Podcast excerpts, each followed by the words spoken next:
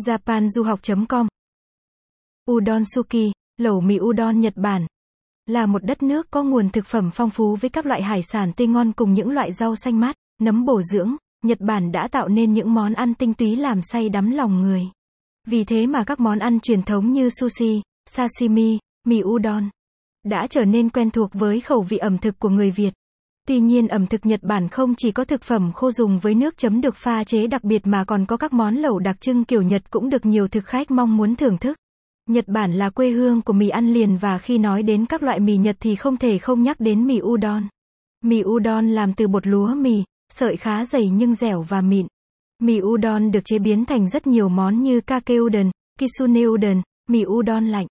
Nhưng mới lạ và hấp dẫn nhất phải kể đến là món lẩu udon suki làm cho thực khách mê mẩn bởi sợi mì vàng dẻo quyện cùng nước dùng đậm đà, thanh ngọt mà giàu chất dinh dưỡng. Lẩu udon suki hấp dẫn với mì udon, hải sản tôm, mực, đầu cá hồi và các loại nấm đặc sắc như nấm đông cô tươi, nấm kim châm, nấm linh chi trắng kết hợp rau cải xanh, đậu hũ, tần ô, hành tây, cà rốt, chả cá xoắn. Tất cả đều được tuyển chọn từ nguồn nguyên liệu tươi ngon, trình bày đẹp mắt để mang đến cảm giác ngon miệng và làm mãn nhãn người thưởng thức. Nguồn gốc Ở Nhật Bản, kể từ khi Phật giáo du nhập vào, việc ăn thịt bị cấm, đặc biệt là không ăn thịt gia súc như thịt bò, thịt heo, gà. Thì những thức ăn khác như cá thực vật được khuyến khích ăn để giảm thiểu chất béo. Sự ra đời của các với nguyên liệu chính là các loại cá và rau đã thay thế cho các loại lẩu chủ yếu ăn thịt như sukiyaki trong thời kỳ đó kết hợp với món mì udon truyền thống đã tạo nên sự phát triển thịnh vượng cho món ăn này.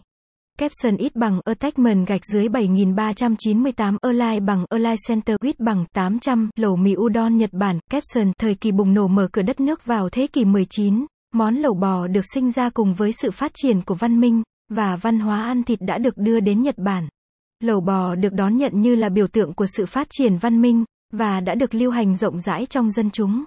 Việc thiên hoàng minh trị đã ăn thịt bò được cho là đã làm nguyên nhân dẫn đến sự phổ biến của lẩu bò này. Vào năm 1877 năm minh trị thứ 10, chỉ. Nếu bạn quan tâm bài viết này, vui lòng truy cập trang web japanduhoc.com để đọc tiếp.